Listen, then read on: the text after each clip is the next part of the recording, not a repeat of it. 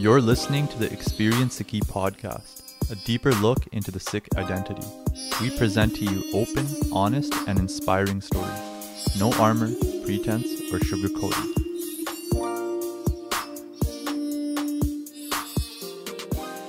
Waheguru Ji Ka Khalsa, Waheguru Ji Ki Fateh. Welcome to the Experience Sikhi podcast. I'm Dilraj Singh. We begin the podcast by acknowledging that we are meeting on Aboriginal land that has been inhabited by Indigenous peoples from the beginning. As settlers, we're grateful for the opportunity to meet here, and we thank all the generations of people who have taken care of this land for thousands of years. In particular, we acknowledge the traditional territory of the Anishinaabe and the Huron Wendat. Also, just some reminders if you guys like the podcast, please remember to comment, rate, and subscribe on iTunes, SoundCloud, Spotify, and Google Play. You can also send us questions and feedback at podcast at experiencesikhi.com. Once again, that's podcast at experiencesikhi.com. Our guest today is Pavneet Singh. Pavneet Singh currently works at a tech startup based in the US as a product manager. He graduated from the University of Waterloo, where he studied systems design engineering. Outside of work and school, he enjoys playing basketball and is a huge Boston Celtics fan. Pavneet Singh is also a Vidyarthi or student of the Nihung Santhia organization and is their liaison in the GTA. So here's Pavneet Singh. Waheguru Ji Ka Khalsa, Waheguru Ji Ki Fateh. Thank you so much for being on the show. How are you doing today? I'm doing good. I'm doing good, bro. Uh, snowing, but always uh, doing good otherwise. We had like two great months of no snow in the winter. And then this past 2023 has been snowstorm after snowstorm every single week. But yeah. I we're, wouldn't we're expect, getting through it. Wouldn't expect March to be the month that you would expect this much snow, but yeah. Know. But hopefully, hopefully before Vaisakhi, we're we're cleared up. Hopefully, the Nagarkirtans are cleared up. Um. So let's get right into it. Can you start by telling the listeners just a little bit about yourself? Who is Pavneet Singh? Yeah. Uh, my name is Pavneet Singh. Obviously, I've been uh, living in Waterloo for about a big chunk of my life since I would say 2006. Um, studied here, grown up here, uh, made friends here, played basketball here. Um, a lot of things uh, have been in Waterloo. Um, I work at a tech startup, like you mentioned, um, in the Bay Area, working remotely, um, and mainly just uh, working as a product manager. I've been doing that since I graduated. Uh, graduated from University of Waterloo, um, studying system design engineering, Maharaj um, and I've just been yeah, those were five years spent there. Uh, a good five years working and studying, um, and then yeah, did high school here and everything. Uh, so it's been uh, it's been quite a ride in terms of just like studying, working, going straight into work, and like mm-hmm. graduating mm-hmm. in COVID, which was uh, yep. really interesting. Uh, we didn't, you know, you didn't get to like take time off. You just kind of straight went to work, which uh, yeah. was was interesting, but uh, it was fun. But COVID gave some time to really like um, focus and you know set a routine on other other things like um, focusing on your Sikhi and whatnot. So uh, mm-hmm. that was good. That was that was a good part of it.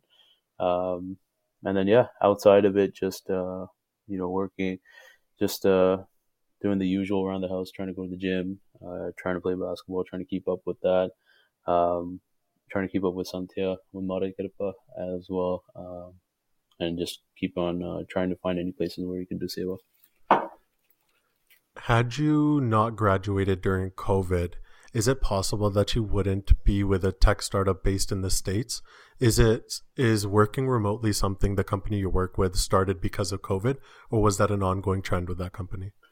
Yeah no i think this was like kind of the it was part of that covid shift right? Like uh, mm-hmm. a lot of companies um, obviously like for them one the one thing was as the shift happens for restrictions and whatnot um, it became easier or the, the first mandate was obviously you got to leave your office space, right? And then mm-hmm. um, you're not paying, you're saving kind of on your office lease and, and whatnot, right? Wherever your yep. space you rent. So that was a plus point. Um, and then otherwise, everyone's kind of just forced into working remotely. But mm-hmm. I think our company adapted to a more like first remote approach or like a remote only approach where they said, okay, like if we can't do it, we can start hiring outside of the outside of California, um, yep. and then we can start hiring anyone kind of in Canada, or, or we have a bunch of engineers that are actually in South America, um, mm-hmm. and so you know that all, it opened up opportunities for sure. Uh, the company moved remote only, and then I had the opportunity to join in afterwards. So like I graduated, worked at a different company, and then two years later, mm-hmm. um, or yeah, a year and a half later, then I saw this opportunity, and now I was part of it. But COVID was was you know in one aspect a blessing for that because then I you know you get the opportunity to actually work uh, for mm-hmm. these types of companies and get your foot in the door, but you don't have to actually live there. So that's yep. it's it's it has its perks. Okay, so before we get into the details of how your career came to be, could you provide a brief description of your current role in product management? A lot of people, including myself, we were just talking about this the difference between project and product management. So, what do you do in product management? I guess I guess uh, that's one of my I guess that's one of my pet peeves too. Right? It was I know a couple of my friends who talk about it as project management. I'm like, no, man, it's it's it's not the same. It's not the same. Mm-hmm. People get people get a little bit triggered in it, but um, project project management is mainly managing deadlines, right? So if you have um, like let's say if you're putting features out, if you're working on certain projects at a company, you're going to manage the timeline, you're going to manage the risks, the resources, um, mm-hmm. and then uh, on top of it, it's mainly like you know Gantt chart type of things. So you want to see where your delivery is going to be, how you're going to deliver by certain milestones. That mm-hmm. is a project manager's work. Product managers typically will not be in that space more more so often. Depends kind of again like on which company you're at and what type of roles they ask you to play. Product managers are mm-hmm. kind of flexible in that sense, but product managers are mainly focusing on uh, the next problems that a company needs to solve in terms of um, user experience or uh, business value and trying to deliver that right prioritize the pro- next problem you need to solve for your company um, and then figure out what you need to do from a conceptual level and then you work with your engineers you kind of put that into place you, you have a solution you set up and then the rest kind of goes into project management um, scrum management like going into um, execution you might be part mm-hmm. you will be part of it at some intervals uh, but you're not going to be overseeing like deadlines as much you might communicate okay. deadlines to customers but you're not going to be the one who's like deep down like managing all those deadlines so mm-hmm. That, that's kind of okay. the distinction i would say uh, for the most part okay so what did you study in your undergraduate degree and how did those studies contribute um, to your career choice in product management? Was it something that flowed naturally from the field of study that you engaged in? Yeah, so system design engineering was um, it's always hard to explain to people because it's it, it seems like it's a general engineering. Um, yeah. So you kind of you can put it as a jack of all trades type thing, uh, but I think we we try to we don't dabble as much in the theoretical part of each engineering, but we try to apply mm-hmm. it as much as we can. So it'll be a little, it'll be less theory, more application. Um, but system design engineering focuses on design a lot. So each uh, year that you're in uh, the the program, um, you'll always have a, couple of design courses that you're focused on, uh, and mm-hmm. those design courses will be managed um, by professors in an in an interesting way. It's very PM like, very product management like, where you're going to start thinking of problems to solve initially. Um, you're going to mm-hmm. identify problems. You're going to identify users, right? Um, you identify users, you identify problems, and then you try to ideate um, and try to figure out what solutions can meet those problems.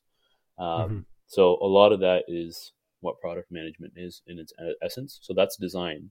Um, hmm. But you'll go in through these phases. So you'll go through like sprints or sprints as in like uh, specific bodies or units of time where you have to spend time to actually create something. Um, yeah. So like one year we worked on like a soil filtration system for like people in Sao Paulo, Brazil that don't have um, access to clean water. Like, so how do you build mm-hmm. something that's low cost, um, high efficiency or effectiveness in like cleaning water and yeah. then something that can be used um, very portably. So if someone needs to drink water, they shouldn't have to bring a whole system or haul the system. They Mhm. can just use something that can be put in the water and just try to get clean water out of it, right?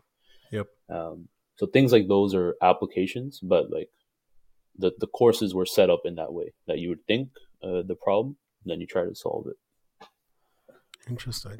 And was product management, I know in a lot of undergraduate programs, but specifically engineering, there's a lot of opportunity for co op and internships. And part of the process is initiated by the school. So when you were looking through those portals and finding those opportunities, was product management an emerging career option, or was it something that you discovered and explored on your own? Yeah, yeah. So product management, I, I'd say it, it really started picking up during my years, like from my personal experience. When I got into um, university, like first year, um, product management wasn't talked about a lot.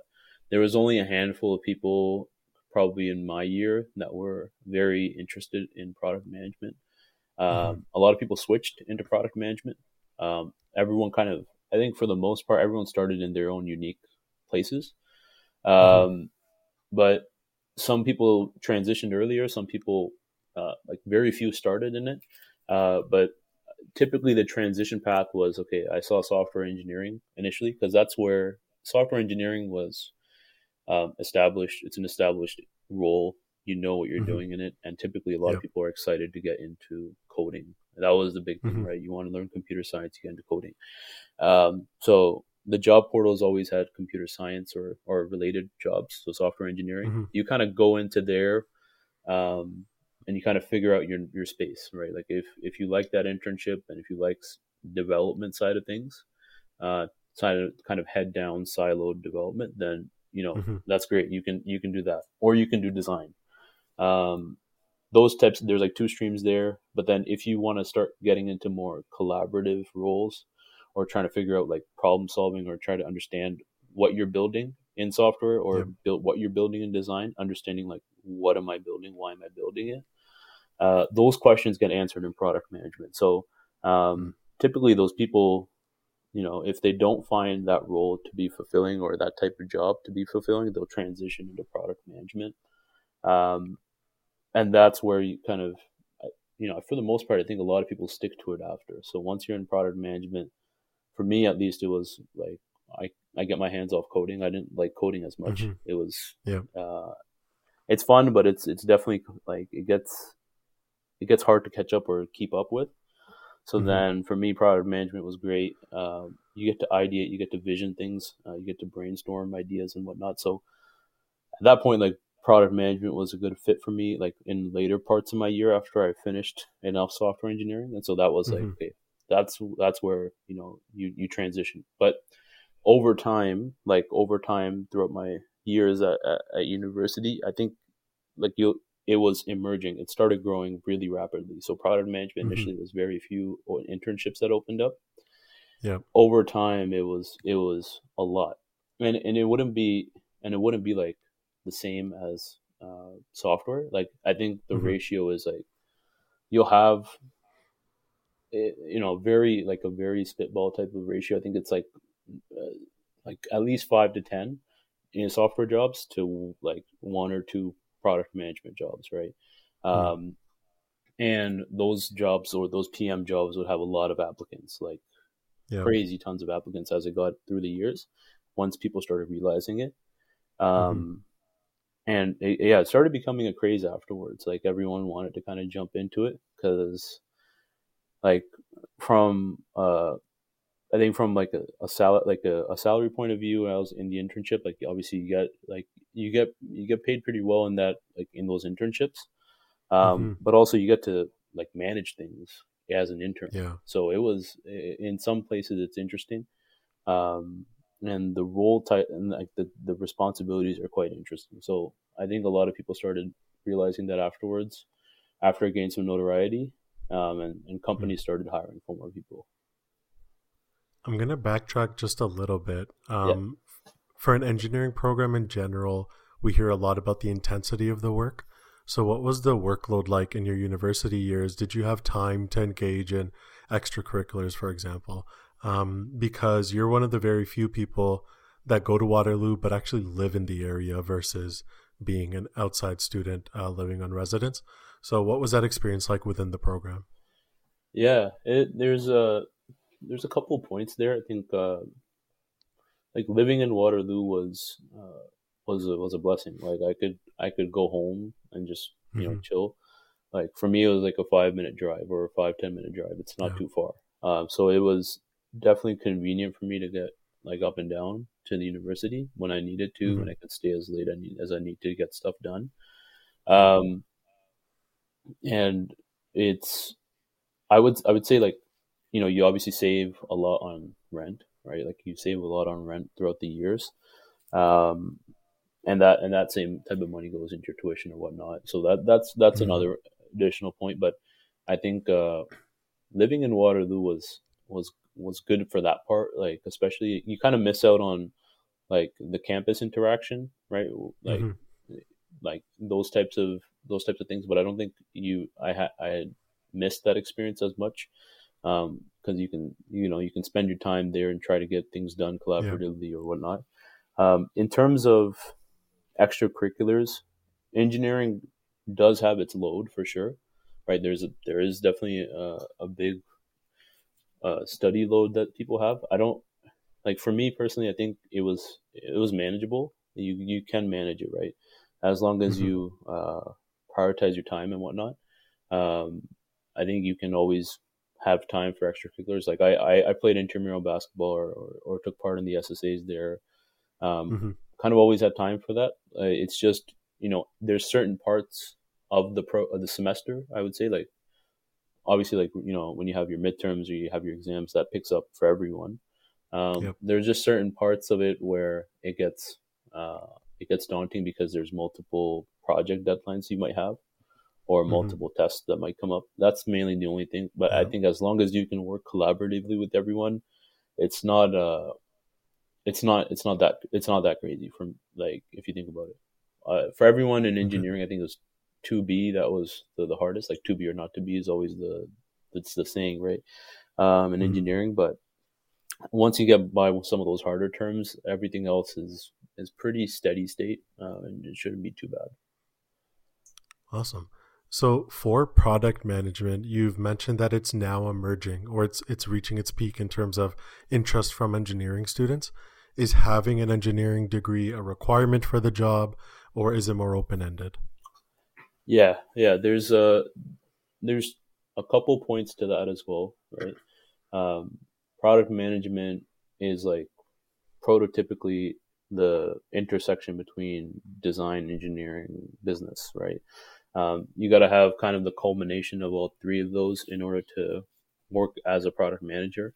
Um, mm-hmm. But that skill set varies across different roles. Um, mm-hmm. Product management is uh, it is it's very um, it can be different across different uh, companies depending on how big your company is and how many people are in your startup or your larger scale company um, and who makes up your team.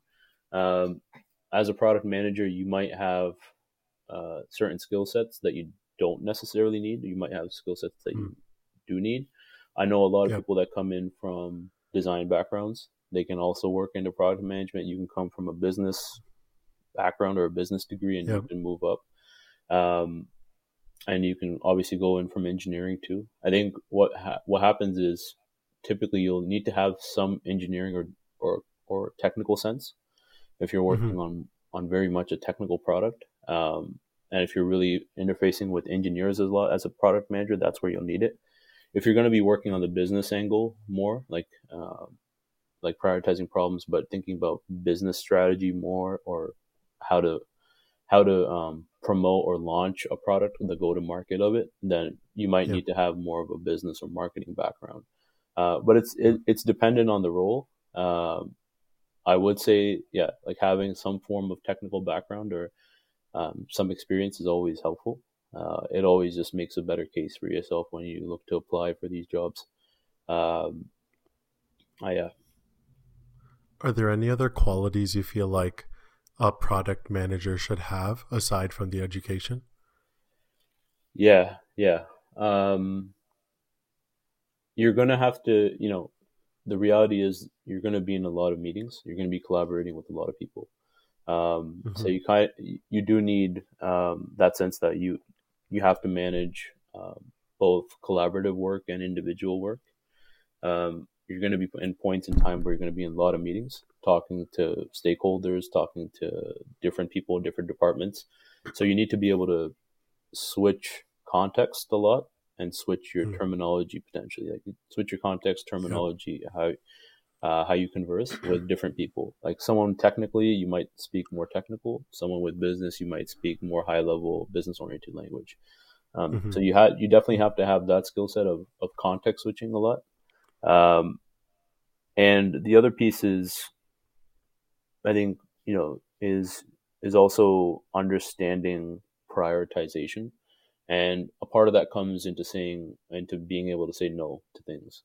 Um, mm-hmm. A lot of people will come with a lot of requests across the organization. They'll ask you like, "Oh, like, can we get this done? Can we get this done?" Um, you'll always yeah. have competing priorities, competing asks. Um, you got to figure as a product manager, you'll have to kind of figure out what has the most value or what has uh, the most uh, invest or ROI or return on investment that you need to mm-hmm. put your efforts into.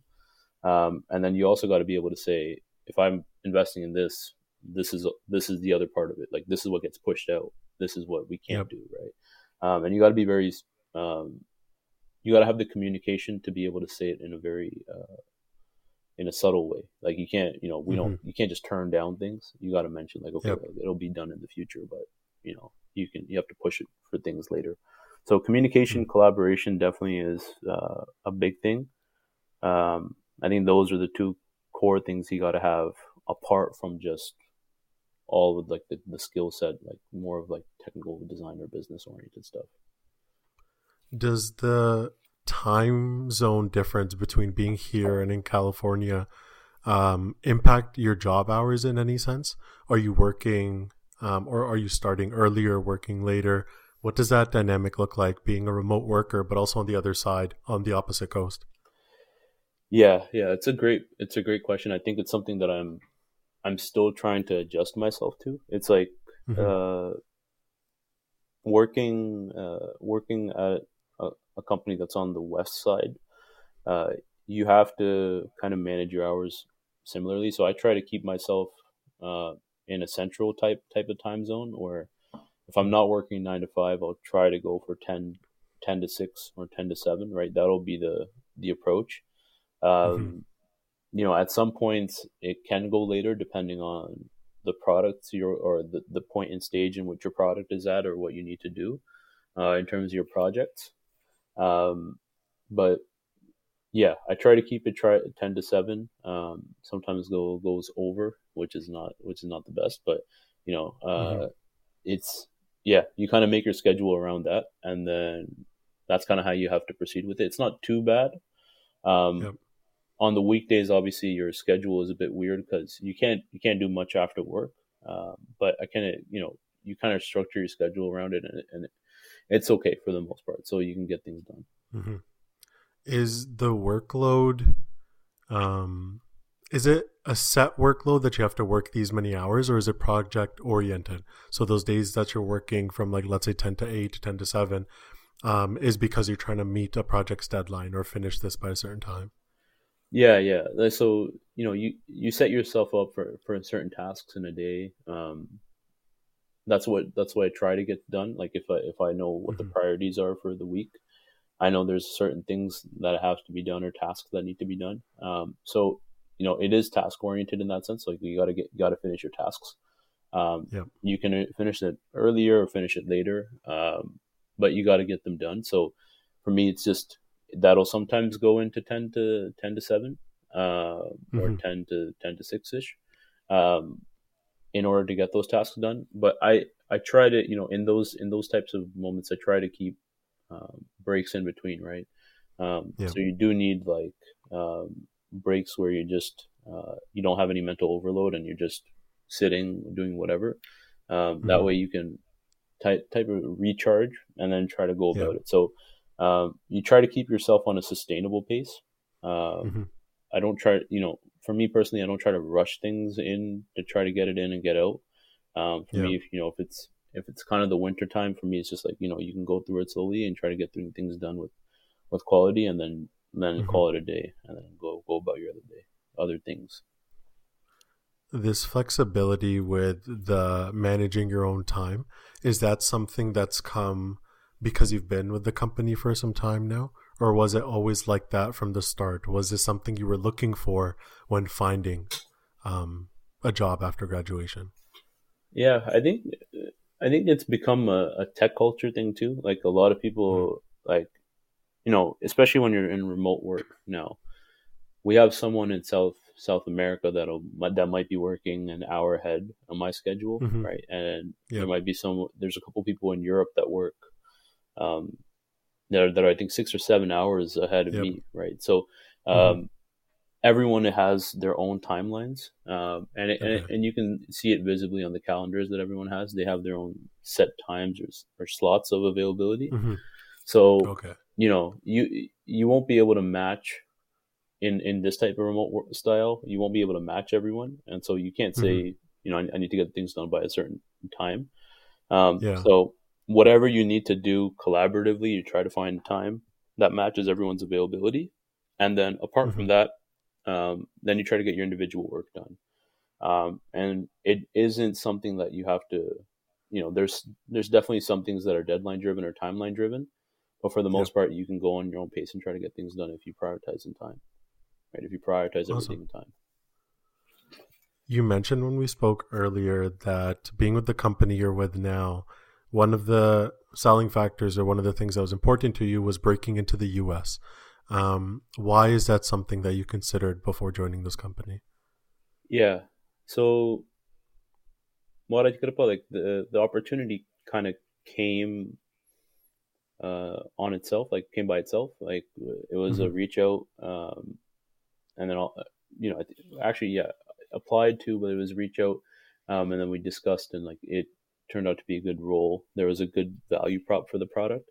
Um, the main Mhm. reason I think getting into the states was, um, like there's a huge notion, at least in in the tech culture in Canada, that there's always a brain drain, um, as we call Mhm. it, uh, or you know, in a more kind of hostile type of term, it's or toxic type of term, it's been like Cali or bust, which has been a very big term in in California Yeah. or in in Waterloo.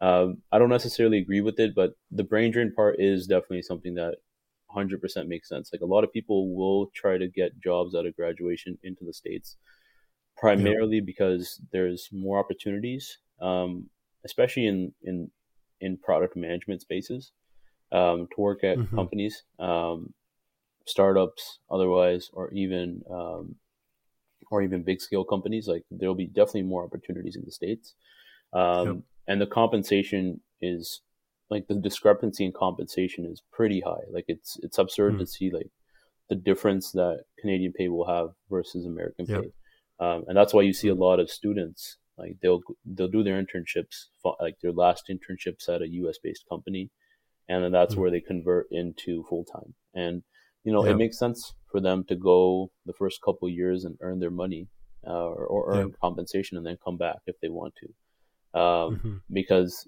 you can you know pay off your debts, you can get off everything like your loans or whatnot, um, and then you come back with um, enough financial freedom to like start up or do whatever you want, right, to get them the point. So. yeah. Um, brain drains are definitely a big piece. Opportunities, um, and you get to be part of like a, a, a tech culture, right? Tech cultures here are Yeah. also emerging, um, Mhm. but it's also a different style of work or a different pace of work in in, in U.S. Yep. based companies.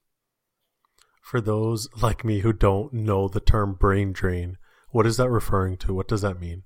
Yeah, so it's just a you can say like a oh, a, a rate of de- like a rate of decline in terms of uh, knowledgeable workers in, in Canada.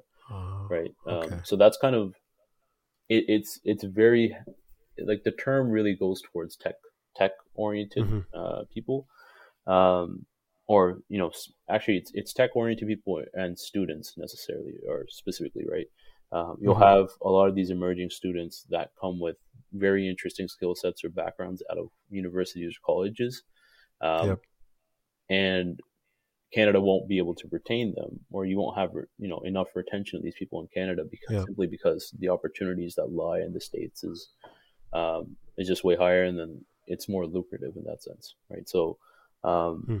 when people start taking their talents over or trying to work there remotely, even um, you kind of see a decrease in in the available uh, you know the available group of, of, of knowledgeable people here that can actually Yeah. work towards companies here. Um, Interesting. I like there's definitely like amazing people here, but if you look Mhm. at the overall type of like uh, like the movement that happens after graduation, you'll see a lot of people just go Mhm. into the states to work. Um, like you know, I I would I think it was it was a, a good portion at least uh, 40 or 40 50 percent above like of the class of, of my program even that just you know started working in the states Yeah. because you know it's it's it's just more the more opportunity there's it's lucrative and Yeah. you know, even if you work for the same U.S. company and you work at a Mhm. Canadian office for the company versus a U.S. Yep. office, the the pay scale is Mhm. way different. Um, Yeah. so you know, Mari Kirpa, that's that that was the it was a good opportunity to pursue. Um, but yeah, it, it- that's that's really why you can see a lot of people like transitioning out. Interesting. Okay, so we've talked about your undergrad, your career so far. Switching over to the Sikhi part of your life, what did your journey into Sikhi look like? Was it something that you've grown up with, or did that phase come later in life? How did that? What did that look like? Yeah. So um, initially was was born in India, um, and you know didn't spend too much time in India. Um, Mhm. At that point, uh, my parents were really you know they weren't into Sikhi as much. They were still um, you know in a Punjabi household or culturally still very set in Punjabi. Um, Mhm. Punjabi and Dindi type, uh, but they were, uh, yeah, they were still like you know believing uh, in Maharaj. They still uh, did their part. My, my, you know, my dad would do Yeah. Japji Sahib at that point. Um, and so you know, I think that played a large effect. Like even just those that part, like overall kept, like kept Mhm. kept spark through. Um, but that was initial, right? Uh, we you know we had migrated over to um, the states for better opportunities, um, Mhm. just for kind of a better life in general. Um, Yeah. and you know, at that point, I was very young, but you know, I, I think it was just like the influence of the culture there, um, where you know we or you know my my father still kept his case, but for me it was like you know it was just a lot of influence that happened and and and for some reason or the other at, at a very young age like uh you know case kataloisi, right so Mhm. um i had i had my haircut very early on as a kid um and you know that at that point it was just like living it was kind of assimilation right you kind of just live with the crowd and you kind of Yeah. move with the same crowd that you're part of especially in the in the pennsylvania area that we were at it wasn't you know you weren't exposed to as much sangat there or even if there Yeah. was sangat there was just not uh the right places where you're at right so Mhm. um everything was just kind of just like you know go with the flow type thing uh, going in schools where there wasn't as much Sikhi or any sangat there either um, Mhm. you kind of just go with uh, the typical friends that you have there um, you know i'd have like um, you know mexican friends like you know like a- anyone who was mi- like mig- migrant friends too like jamaican friends like there was a lot of people there just that you're part of and you kind of just think it's normal right um, yeah. so at that point, there wasn't much. Um, but, you know, I think Mara Kirpa, uh, Mata, my Mata used to just like, my mom, uh, just used to like, at night always like try to put me to sleep with the, with the shabad or try to, try to put me Mhm. to sleep with some shabad.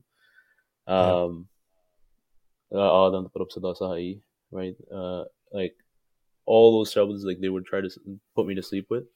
Um, Mhm. And I think that still played a large effect, like uh, a lot of Yeah. time, even in, in points of distress, like Maharaj was always kind of your um, go-to person, right? And that was from my parents. Mhm. Um, so every time they were stressed, there was always Maharaj there as like a support. So you would you would know, like even if we weren't living the lifestyle or living in Sikhi, there was always like you know support for uh like support from Maharaj, right? You, you would go for Maharaj Mhm. to support, um, and that helped through a lot of you know stressful times early on. Um, Yeah. And then once we came to Canada, it was kind of another shift to find, you know, a better uh, lifestyle accommodation, right? Um, Mhm. And we had moved to Waterloo very, uh, very early. Uh, my parents, my parents couldn't live with the Brampton lifestyle, so you know, we we moved uh, we moved into Waterloo. Um, at that point, it was like 06, 2006. Um, Mhm. and at that time, like 06, 07, uh, that's when there was a couple of things from Guelph um, that used to do gatka uh, at, at Mhm. our Gurdwara. And, you know, they'd be wearing Barna, they'd be in Barna, Yep. um, just doing gatka, doing uh, um, Patinama, doing all the bars, right, teaching all the kids. Um, there was a handful of kids that we used to have in Waterloo, and you know the interesting part of Waterloo Gurdwara has been that you grow up with the same youth throughout your Mm. years. Um, Yep. and like for years, I've been like you know knowing the same people over and over. And You see them again and again. And it's and it's and it's Mhm. nice to see that type of tight knit community. Um, Yep.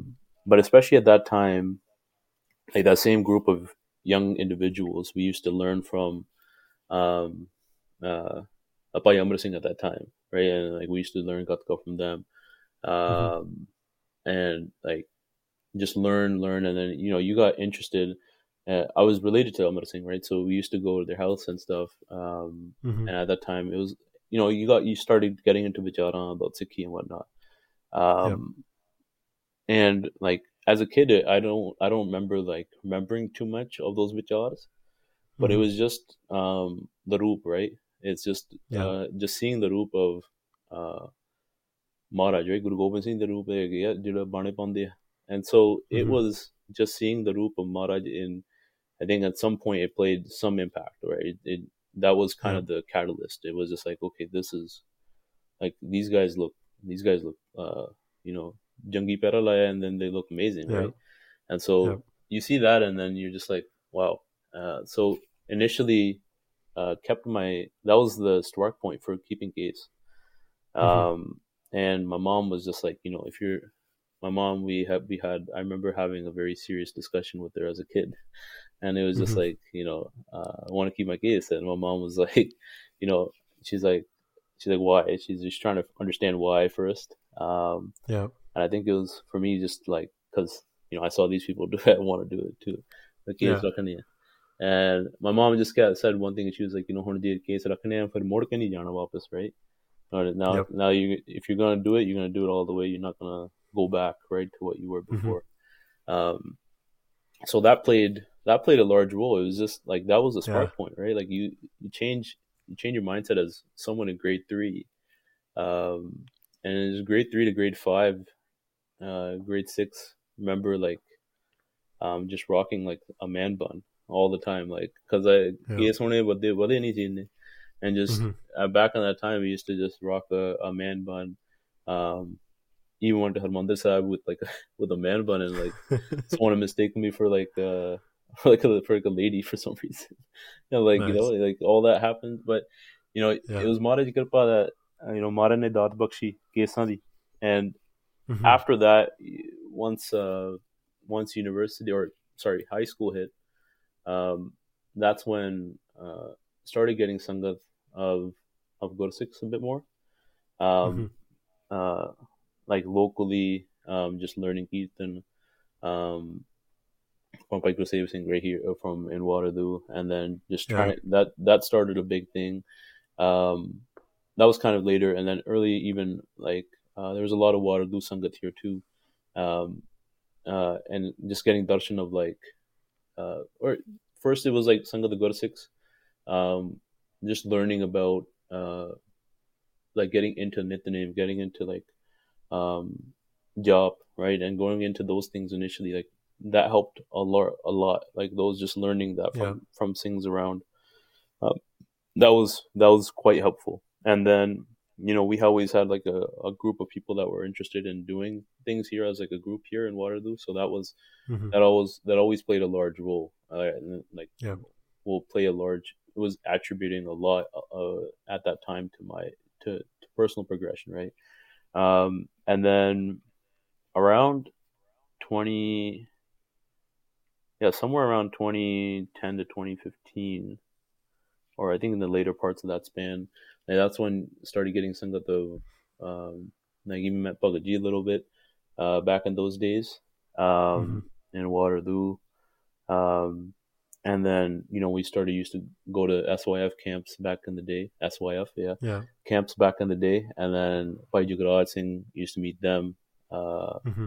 uh, yeah. Then at the like Bhai Jagraj Singh, I remember very vividly, like in there, in there listening to them initially. Uh, basically, yeah. just like sitting on YouTube, just listening to them, like very mm-hmm. introductory mm-hmm. things, right? But very yeah. powerful. Like it was just, it was almost as if it was just like a casual conversation, right? And by yeah. Singh always kind of made it very like a casual conversation, but a lot of effective points in it. Yeah. Um, and so mm-hmm. that you know, Maharaj Kripa, that played a lot, um, a lot of effect uh, and that you know over time like you just started feeling uh, you know you wanted to be in that space of, of you wanted to be living in that space um, yep. just even getting like uh, like sitting to listen to Saj bars or just even listening to Bagaji's tapes at that time like yep. played a large role like immense role you, you don't think of it at, you don't think of it like at that time you're kind of just yeah. in that space but it plays a large role in your your thinking your mentality how you you know think about gursiki and then mm-hmm. uh, that grew you kind of feel normalized in those spaces right yep. it becomes uh, it becomes sorry it becomes normalized to just be in those spaces and mm-hmm. so uh, as we go keep going like you start thinking about it and then then at that point afterwards it was just like you know uh, Mari Kripa Maharaj ne Purna right, to take, uh, to be blessed with Amrit. Um, yeah. And so I remember initially in, in 2014, I think 2014 was the year, uh, like used to play high school basketball back then. Um, mm-hmm. and one of the things that told me, uh, you know, you should, you should look into, you know, taking Maharaj and taking Amrit now. Um, yep. I remember very vividly me like thinking like, oh, I'm gonna do it. How am I gonna do it? Like, what's what's possible? Um, mm-hmm.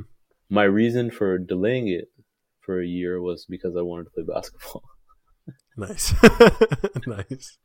So, and I remember uh, at that time one of the things called Pagadi, and they were like, you know, this thing wants to play basketball, but he's got to spend like, you know, that's why he's that's why he's holding off on it. But I think Pagadi was cool with it. They're just like, yeah, you know, all right, just do ball and then hop on over afterwards. so nice. Um, yeah, like Mari Kripa, you know, played basketball, then then took, you know, Mari Kripa took Amrit, uh, got blessed with Amrit uh, at Malton uh, in in May when the Nagar Kirtan happened, um, mm-hmm. in 2015, uh, and yeah, it just felt normal after. I mean, the the interesting part was, you know, yeah. you could still play ball afterwards. It wasn't, it was never an issue, right? Uh, I used to, yeah. um, I remember very vividly got like a little gatra kirpan, like that was like one of the ones that you just, or yeah, gatra that you could just wear on your belt or your waist, and then yeah. the kirpan, and then you just play basketball like that. So it was never an issue, but you know, Maradi Kerda, that you know it happened, uh, gave more time to take uh, Lahav Sangat to and get ready.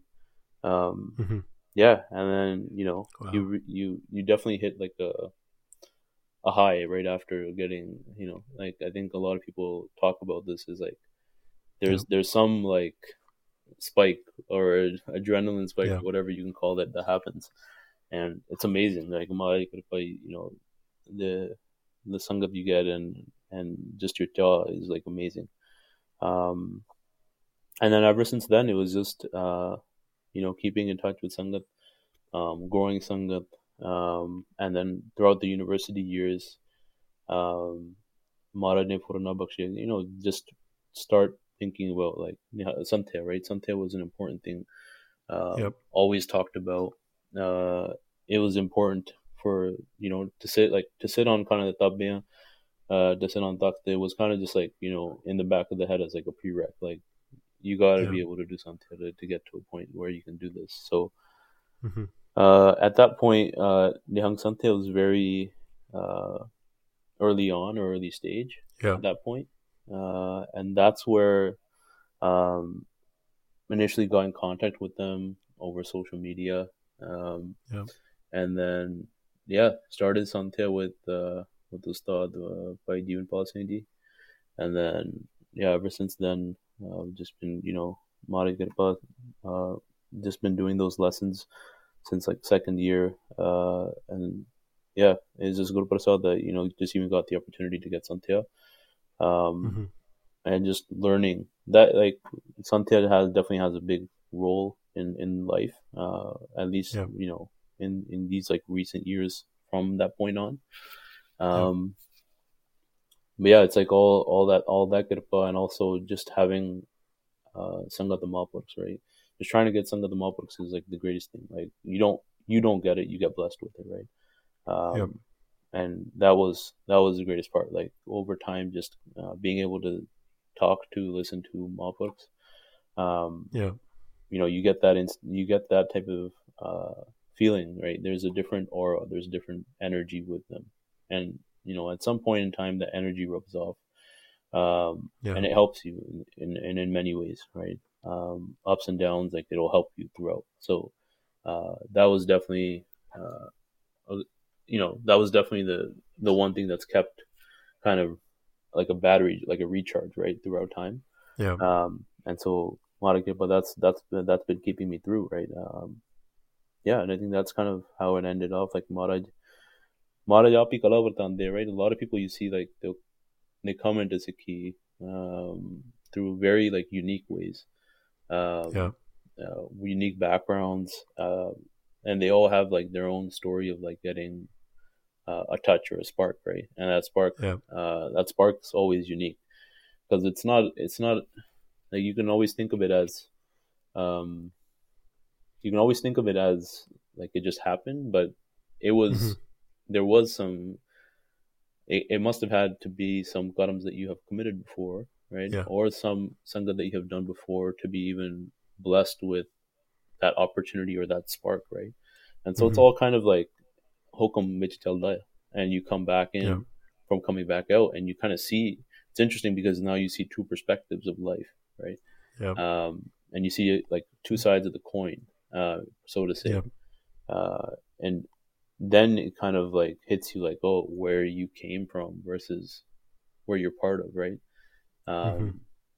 and during those high school years uh, Maharaj Kirpa, my parents were even uh, or actually university years Maharaj Kirpa, they were blessed with number two and so it was Mhm. just like you know uh, the, the the dynamic in the household changed afterwards right Yeah. everything became very center aligned to uh, Maharaja Sikhi, and that was just Guru Prasad that it happened. So uh, Mhm. that was good, and you know, ever since then we've been following suit with that with Guru Prasad. It's really funny you mentioned unique stories. I resonate with yours a lot, surprisingly. I had that. I started keeping my case when I was in grade two, I think, and I vividly remember having that same conversation with my mom. Yeah, And it was like, "Je hona rakhle," like there's no option after that. Mhm. Um, and it came from, it comes from the right place, right? They don't want us to um, take this jump and then disappoint Maharaj after. They yeah, want they want to make sure that their kids are they know what they're they're getting into. I I didn't wait because of basketball. I waited because I wanted to practice. Yeah. But the first thing I did after taking over those play ball with my boys, um, that same evening after, and I, I remember thinking to myself like, how am I supposed to Where am I gonna on and play ball? But yeah, it's just so crazy how many um how many similarities there can be, but also how unique someone's story can be. You mentioned Santhia. I also, uh, with Maharaj Kirpa, started with Nihung Santhia when I was in, I believe, my third year of university. Mhm. Um, and I remember reaching out to you first to, to ask how I could get in touch with Nihung Santhia, because you were one of the only students in Toronto that I knew that were linked with the organization. You've been with them for a while now. Um, why is Santhia important? right? Um, aside from the fact that you learned Shodhacharan, what does it bring to your life? Yeah, it's a it's a great question. Um, so like like the first preface is like even when you when you learn Santhia Ustad even talks about it, right? Um, there's there's a recording of this by Sant Kartar Singh Ji on on on SoundCloud too. Um, Yep.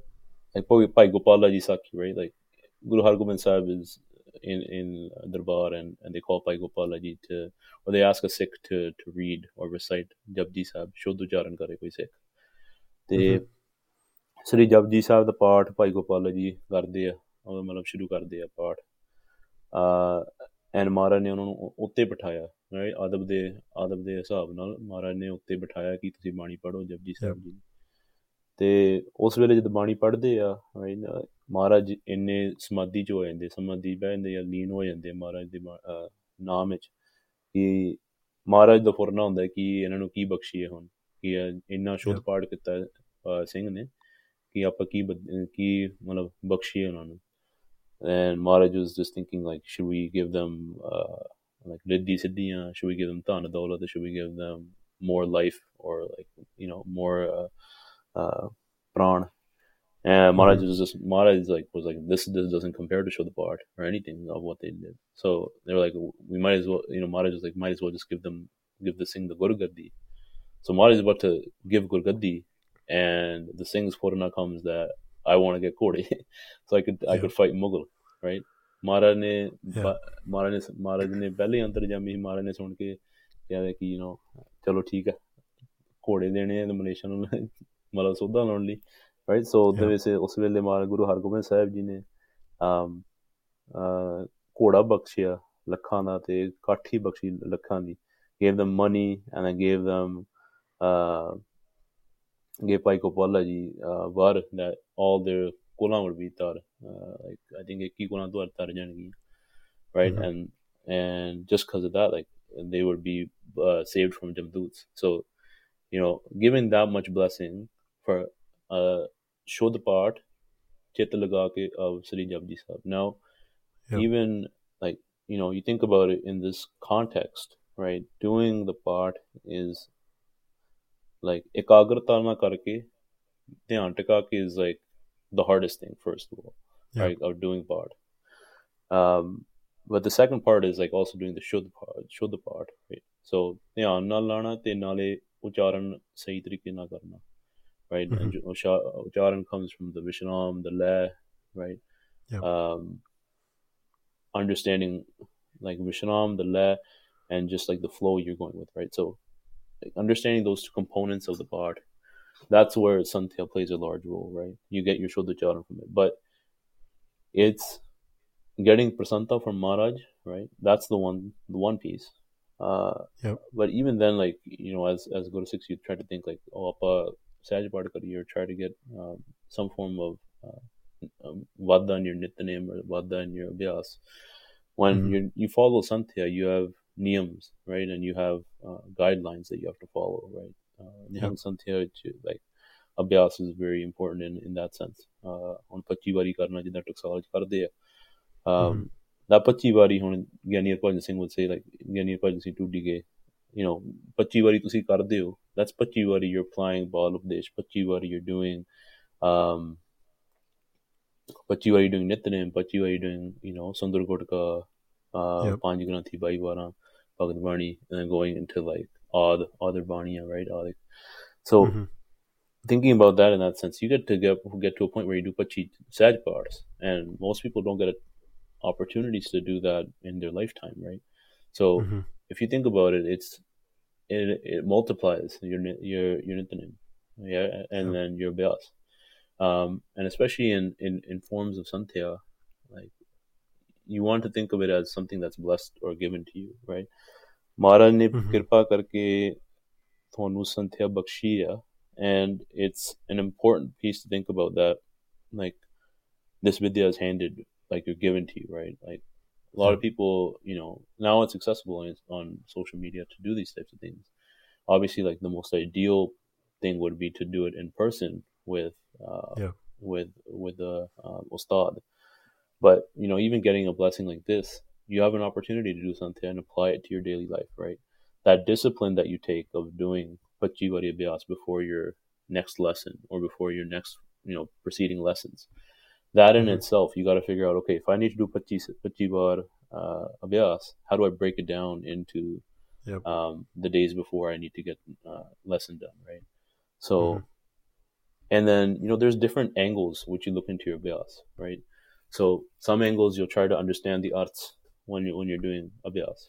Some angles you'll mm-hmm. try to understand the ucharan, right, when you try to do it, or the visharams, uh, right. Yep. So when you you'll try to figure out where the jamak tamak, uh, where where they're put into it, and then at some points you'll start under, trying to understand the le or the flow of the bani, right?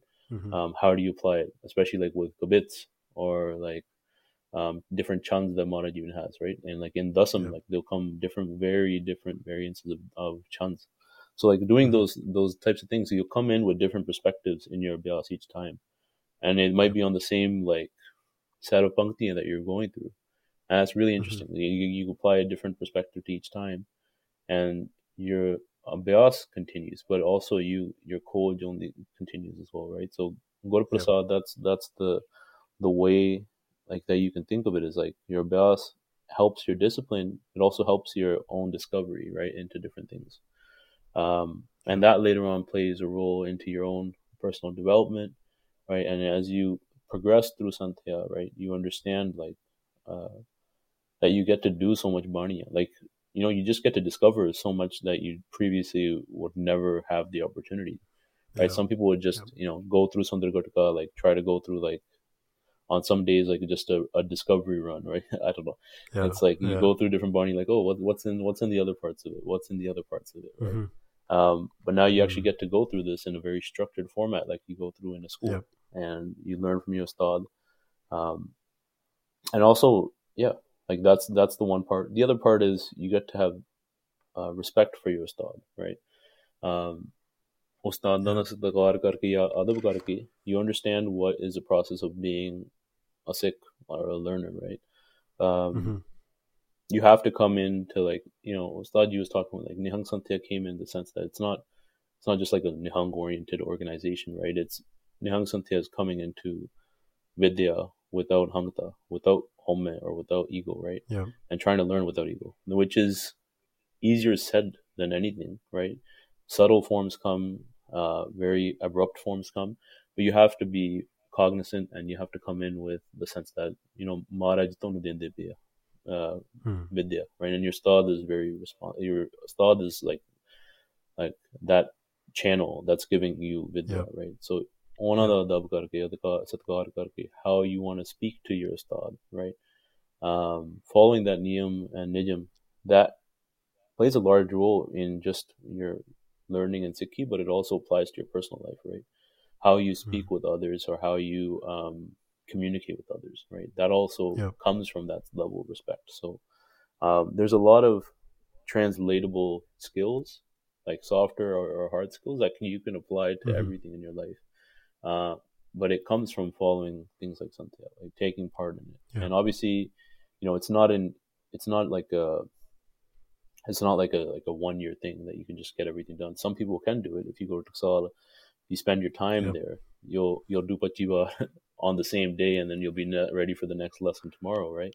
Um, yep. But if you are, you know, if you're living this type of of Jivan where you know you have to spend your time doing kirt as well, um, in certain areas, some applications you might not be able to do abhyas like that same way. You have yep. to spread it out, but you know your your santhia might take more time, but you know you can also think of it as your lifeline, right? It keeps you yeah. It keeps you uh, focused throughout, right? And it gives you an opportunity to zone out and focus on something else or something that matters, right? Um, apart from mm-hmm. just um, the samsara side of things. Yeah, interesting. Um, I think that's that's one of the more underrated explanations that that are present for Santhia. Santhia is is something that I didn't grow up with. I didn't know the word Santhia until after I took Amrit, surprisingly. Mm-hmm. Um, but the more you engage in it, the more you realize how much of a treasure it is.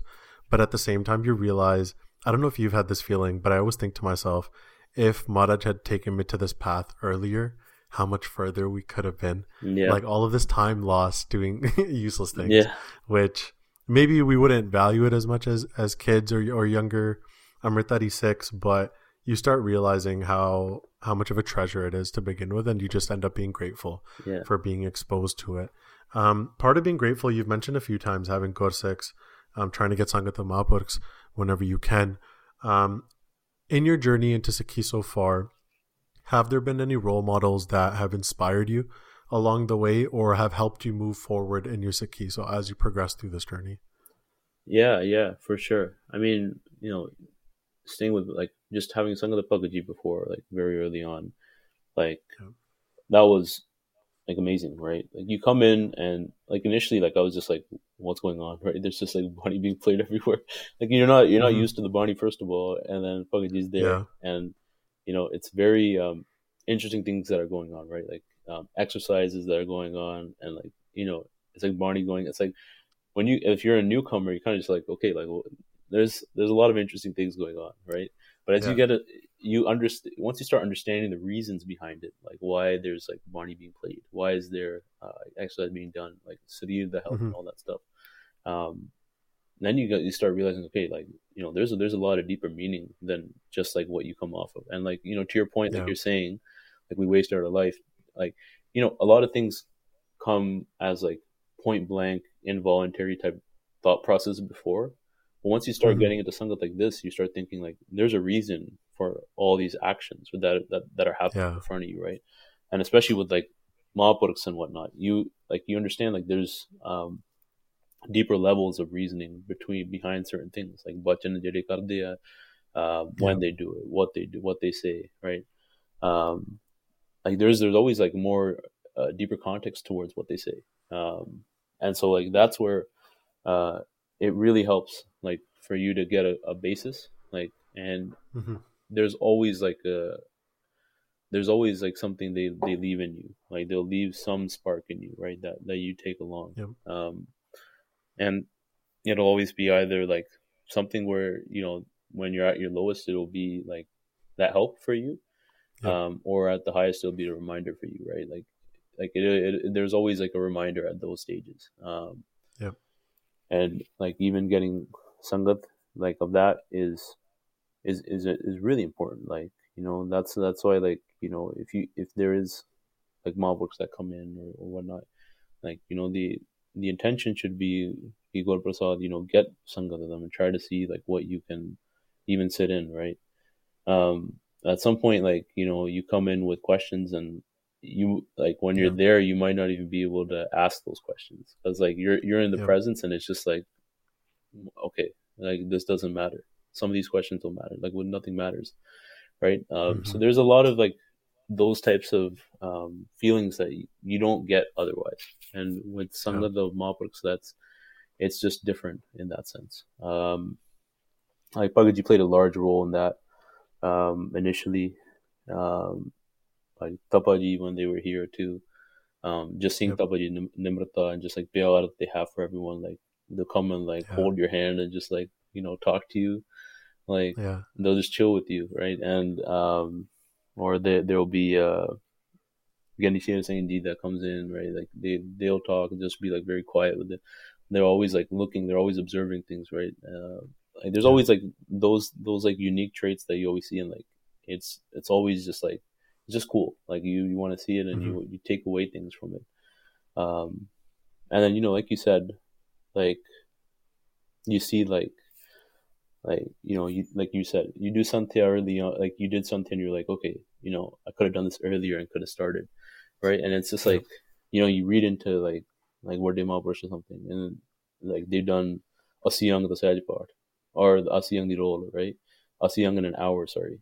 And then or there'll be a ladiwar party by like age eight or nine and you're just like Yeah. okay that's that's insane man right and um those things like inspire you right they'll try you want to get to even like 0.5 percent like 0.4 percent i don't Yeah. know any little percentage of that right but those Mhm. things keep you afloat right trying to understand what they say um and then trying to like uh, apply those those things that they say so that's uh, Yeah. that's a big thing um and especially looking at it like as people that have gone to a stage like that are at an avasta like that like it's it's just uh, it humbles you and then also makes you like reminds you like what you need to kind of follow in terms of direction right Mm-hmm.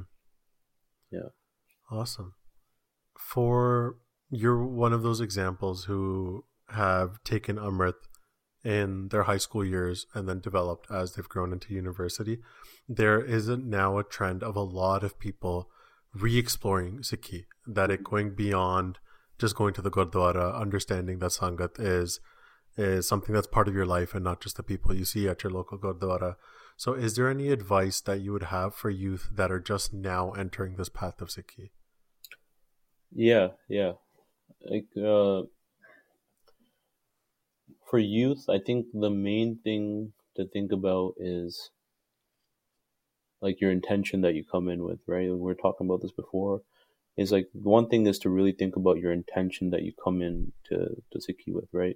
You want to come into it uh, with a sense of growing, right? Or or trying to get uh Maharaj Prasantan Vidya, like trying to get that. Like that'll be that's one thing that you try to follow and you can try to keep.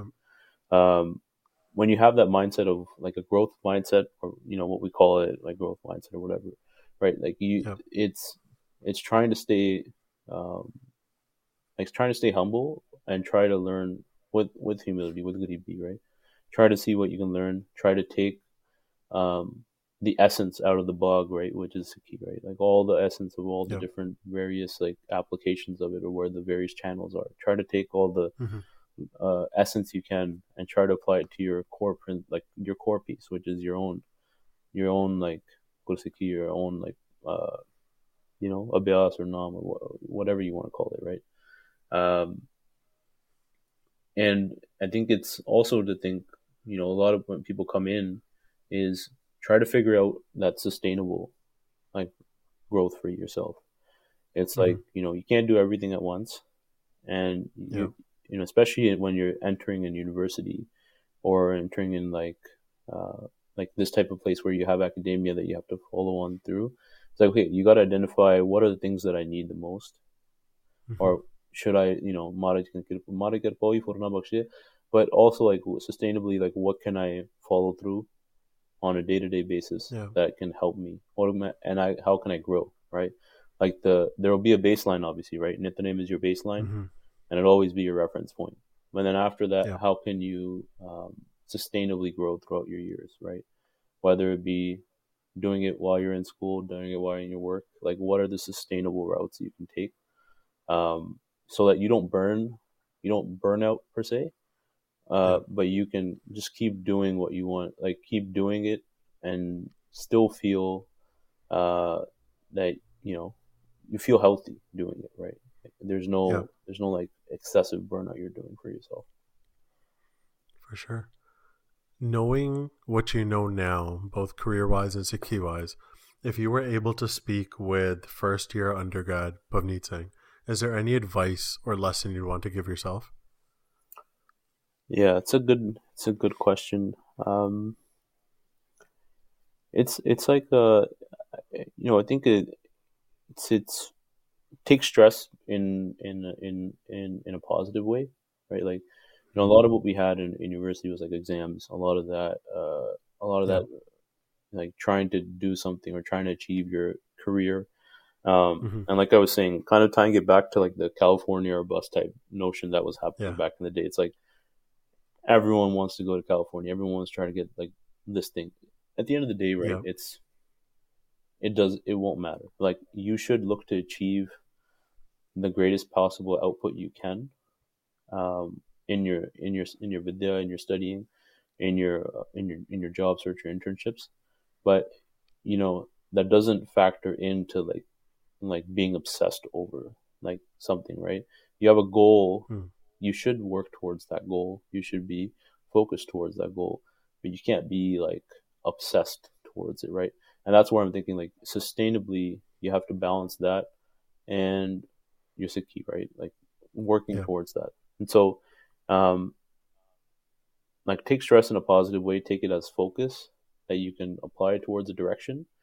But, you know, ultimately, like some of these things just like they don't like they won't impact you as much as you think. Like if you don't make it there, Mhm. it's not going to be crazy, right? Yeah. At the end of the day, everyone who's going to make it out, they'll have a career. You'll progress through your career, and you'll be Yep. somewhere at that point, right? With Mara you get blood, some like some, it'll you'll be fine, right? Like everything works out. So um, that's kind of what what I would say is like you take your point like of emphasis in is like just working with within the flow and just kind of work with the flow and let it let it flow like just keep going with it um, and things will turn out for the better right um, you just kind of keep keep a clue keep a, a direction of where your priorities are and then the rest Mhm. just follow suit with it Going from the past to now the future, where do you see yourself in a few years? Yeah, yeah. Um, Maharaj Kirpa, you know, I think like product management is still where where like where I would like to keep going. Um, Mhm. you know, especially going in the future years. Like I think it's still it's still an amazing space to be in, still like to work in as as as the professional part of the career um, Yep. solving issues and whatnot. You know, obviously, like we'll get to a point where you can go into uh, like more of a leadership product management role. Um, that will be definitely interesting to go into afterwards. Like the first, the short term is try to get into senior product management, then try to go into like lead product management, try to go into more of those like um, like right now it's more of an individual contributor, right? But then going into more of like a, a management aspect might be something might be interesting, but you know Mhm. could explore um, that spot or as an independent contributor, like going into bigger um, bigger firms, right? Um, Yeah.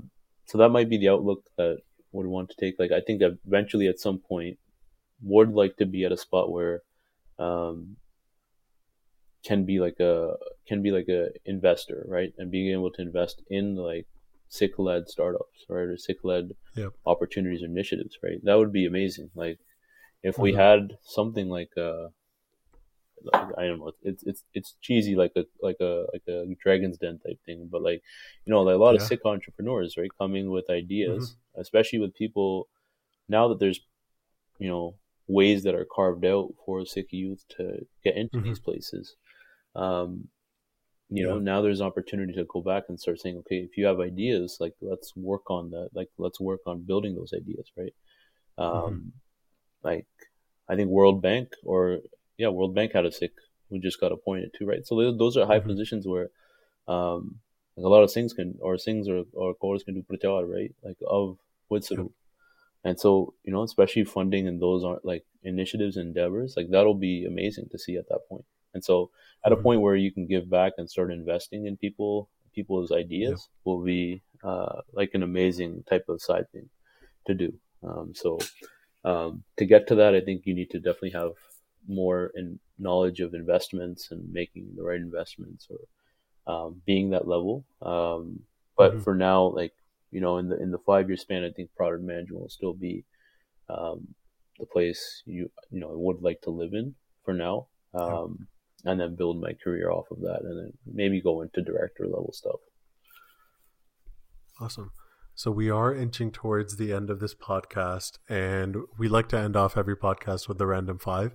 So this is where I'm going to ask you five totally random questions, just for the listeners to get to know you a little better. So the first question is, what is your favorite book? Yeah, it's a it's a good point. Uh, favorite book. The you know one of the favorite books that I had like from like if we say from a non-Sikhi perspective, I think Malcolm X was a good read. Uh, Malcolm X's autobiography, I think that was always a good read. Yep. It also it always like was interesting to see how you know how he was how his life was before jail and then going into Yep. jail and then as he Mhm. became more learned in his in his religion and faith he came out as a different person completely right and his mindset Yep. was very very different um, Mhm. and just seeing like how influence he had over over people like you can see through his interviews right like it's very interesting to see that um, and then from a from a key perspective um, there's there's a couple of good books uh, I would think the like one of the interesting reads. Like if you want to learn about like Dasam is is even just like uh, Kamalroop Singh's book, like about Dasam Granth, um, Yep. Sri Dasam Guru Granth Sahib Ji, and like learning about all the the portfolios or the folios and manuscripts that existed Mhm. before. You get a sense of like all of Maharaj's like how did Maharaj Bani come to be? Like all the different um, sarups back in the day that Maharaj had, Yep. like Patana bead and like uh, Hajur Sahib the bead. Um, a lot of like uh, like a lot of those different um, like historical accounts of how Bani came to be together. Um, Mhm. and how it formulated Sri Dasam Guru Granth Sahib Ji is always interesting to hear about. Um, Yep. I think that was that would be definitely a good read. Um, and then obviously like like Suraj Prakash is like you know getting into that will always be um, worthwhile. Like there's just so much about Kavi Yeah. Santokh that can be talked about. Next question is what is your favorite quote and or Bani Pankti? Yeah. Um Bani Pankti I think would would be especially like um like an Ardas Roop uh, which was like uh na har har par. Um I think that Pankti for for me was like very powerful. Like just every point in time where you you know you feel like there's downs in, in life or there's points, you know, you do that Ardas, right? you can't escape like your your dikha, right? Unless unless you're like a Mhm. Santo Mahaprabhu that has completely ended, right? Uh, ended that out. Yeah. But you know, in any any any suksham form, you could always be doing some form of uh of galdi or whatnot, right? Um, and um, it's just like you know, you do an ardas roop to Maharaj to stay in Maharaj's charan, right? Um, and be blessed Mm. by them, or you know, be given mercy by them, right? And it and it gives you perspective, right? You like at that point you don't it's not about you it's just about um, trying to stay in Maharaj's charan right regardless of what happens you're trying to stay in Maharaj's charan um, Yep. and try to um, you know try just try to try to keep going and be blessed by them that you know Maharaj can give you that um, bal to keep going on right Awesome. What is one of your weird quirks? Weird quirks I don't know um I don't know. There's always like a fidget spinner I'm playing around with. So I, there's just like it's always like at least at work. Like if I'm sitting down, there's always like a fidget spinner like I'm always using, Hmm. and it's just like trying to. It helps to for me to think at at, at times. Uh, but then Mhm. there's just like some odd like random things like too like I don't know. There's like this this this random like donut shaped thing that I try to play around with. So there's all these like random Nice. stuff that's uh, around that I try to like uh, just try to like fiddle around with. Try to try to think helps around helps out. Sometimes doesn't. That's, that's cool. Interesting. If you could meet anyone in history, who would it be? Yeah, that would it would be interesting to meet Kavi Santokh Singh back in history, like especially Hmm. during that um, early 1800 era when they're doing uh, the- when they're compiling Suraj Prakash, right?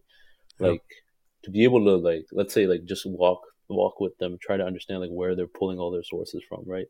Um, uh, like Bhai Ram Koyar ji, Janam Bhai Balaji San Janam Sakhi and all those like getting all of those, like compiling all of it and then just like writing it. Like imagine just being able to sit there and watch that.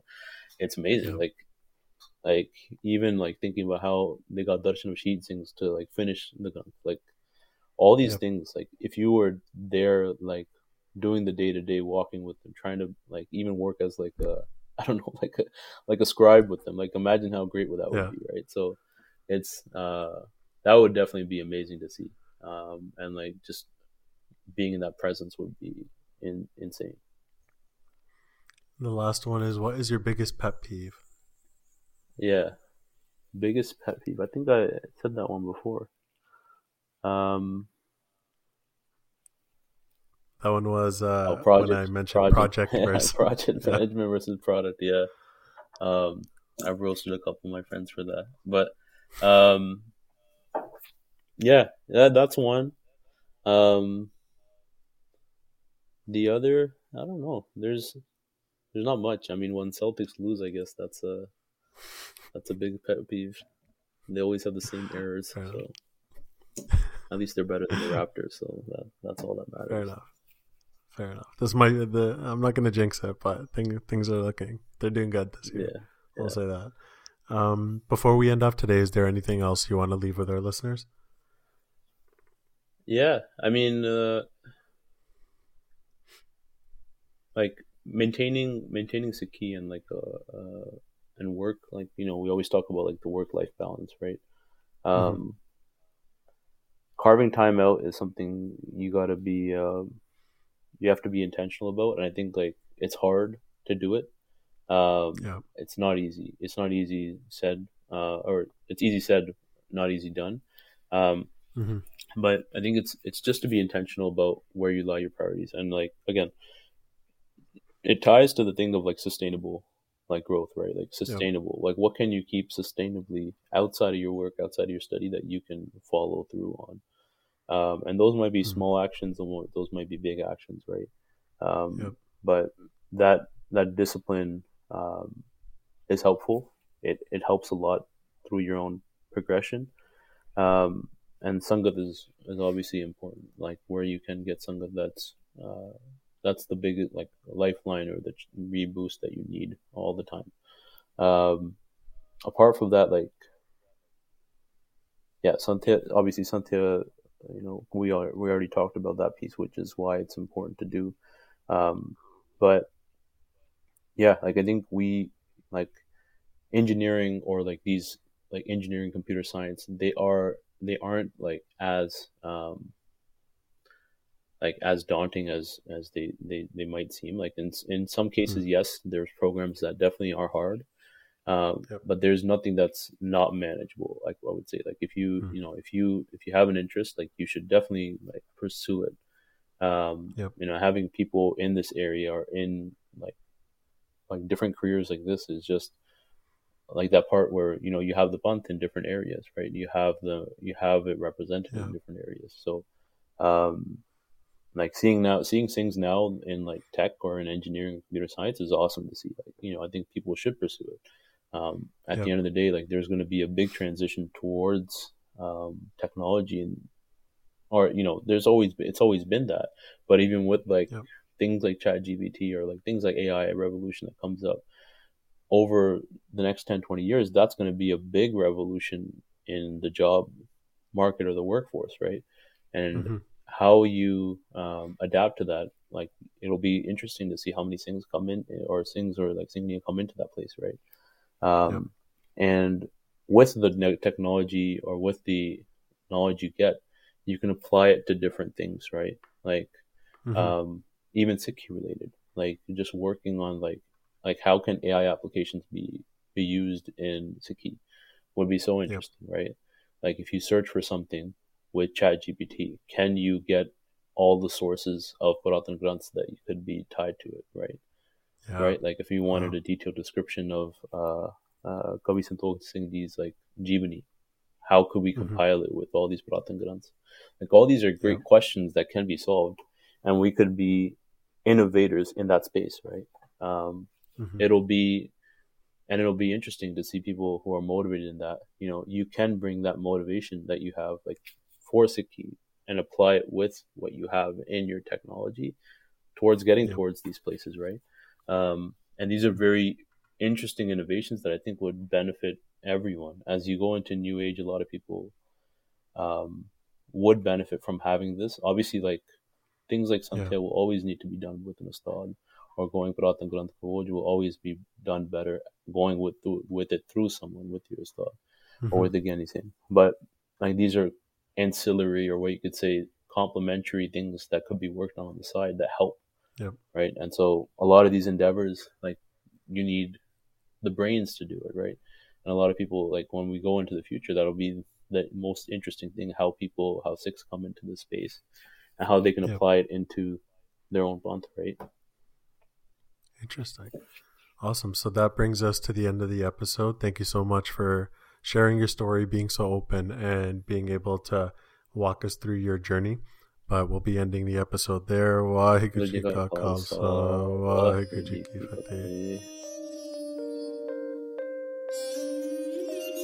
You've been listening to the Experience Sikhi podcast.